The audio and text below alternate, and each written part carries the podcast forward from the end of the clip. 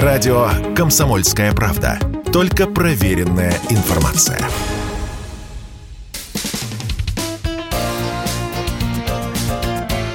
Говорит полковник. Нет вопроса, на который не знает ответа Виктор Баранец. Сегодня, безусловно, самой горячей точкой Мариуполя является Азовсталь. Там продолжаются боевые действия, как знают наши и радиослушатели, и читатели. Сейчас э, российская авиация э, активно применяет тяжелые авиационные бомбы, там ФАП-500, ФАП-3000. Ну что, на, на головы засевших в Азовстале боевиков, в том числе и этого националистического батальона Азов, падает очень серьезные э, боеприпасы, что можно наблюдать и по тем видеосъемкам, которые сейчас распространяются э, в сетях.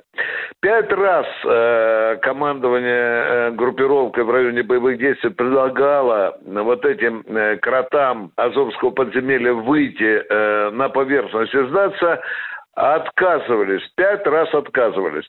Более того, любопытно, что они запрашивали Киев, вот эти подземные черви, они запрашивали Киев по двум причинам. Или же помогите, пришлите э, для разблокирования подмогу, э, либо разрешите выйти на, э, из-под земли.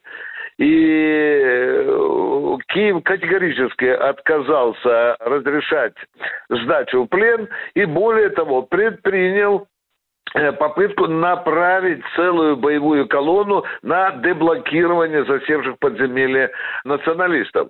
Колонна, которая направлялась, а я посмотрел видеосъемку, она была достаточно серьезна, она была почти полностью сожжена, а несколько десятков пытавшихся прорваться на Зовсталь нациков были уничтожены. В общем, попытка деблокады не удалась. Бои продолжаются. А тем временем, тем временем начались очень масштабные события на Донецкой так называемой дуге, или, скажем так, вокруг Донецкого котла. Сегодня ночью Зеленский э, в своем обращении к народу так и сказал, битва за Донбасс началась.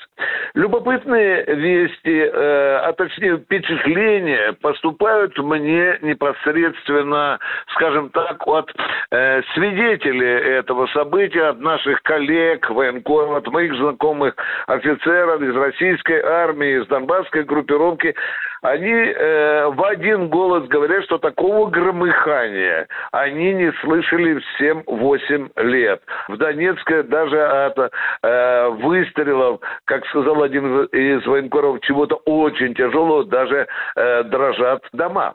Ну что, э, в целом есть приметы того, что началась артиллерийская и авиационная подготовка. Ну, собственно, сегодня «Комсомольская правда» и предсказывала, как это может быть. Да, производится артиллерийская подготовка, активнейшим образом работает авиация. Один из свидетелей сказал, э, прилетает парочка штурмовиков, отработала, уходит с неба, за ней приходит другой, а тем временем тяжелая артиллерия долбит и долбит опорные пункты э, националистов.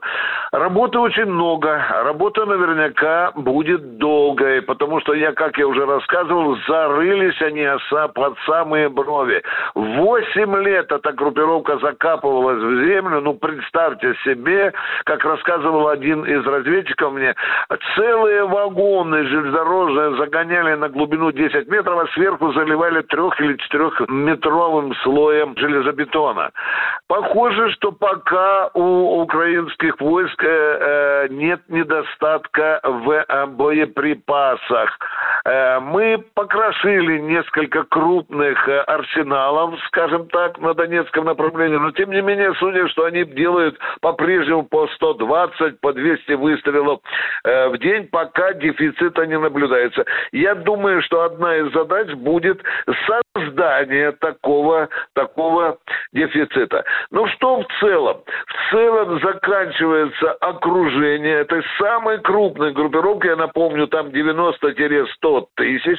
Сейчас со стороны Изюма идет одна группировка на соединение с Южной, э, которая идет навстречу Изюмской со стороны э, Николаева. Ну а тем временем продолжается массированный долбеж украинских позиций. Ну, тут совершенно очевидно, что одновременно с этим и идет и прощупывание слабины в опорных пунктах этой гигантской украинской группировки, которую, надо признать, которая является самой сильной в вооруженных силах Украины. Я не побоюсь сказать, что если эта группировка будет разгромлена, украинская армия на две трети, как минимум, потеряет свой боевой потенциал. Виктор Баранец, Радио «Комсомольская правда», Москва.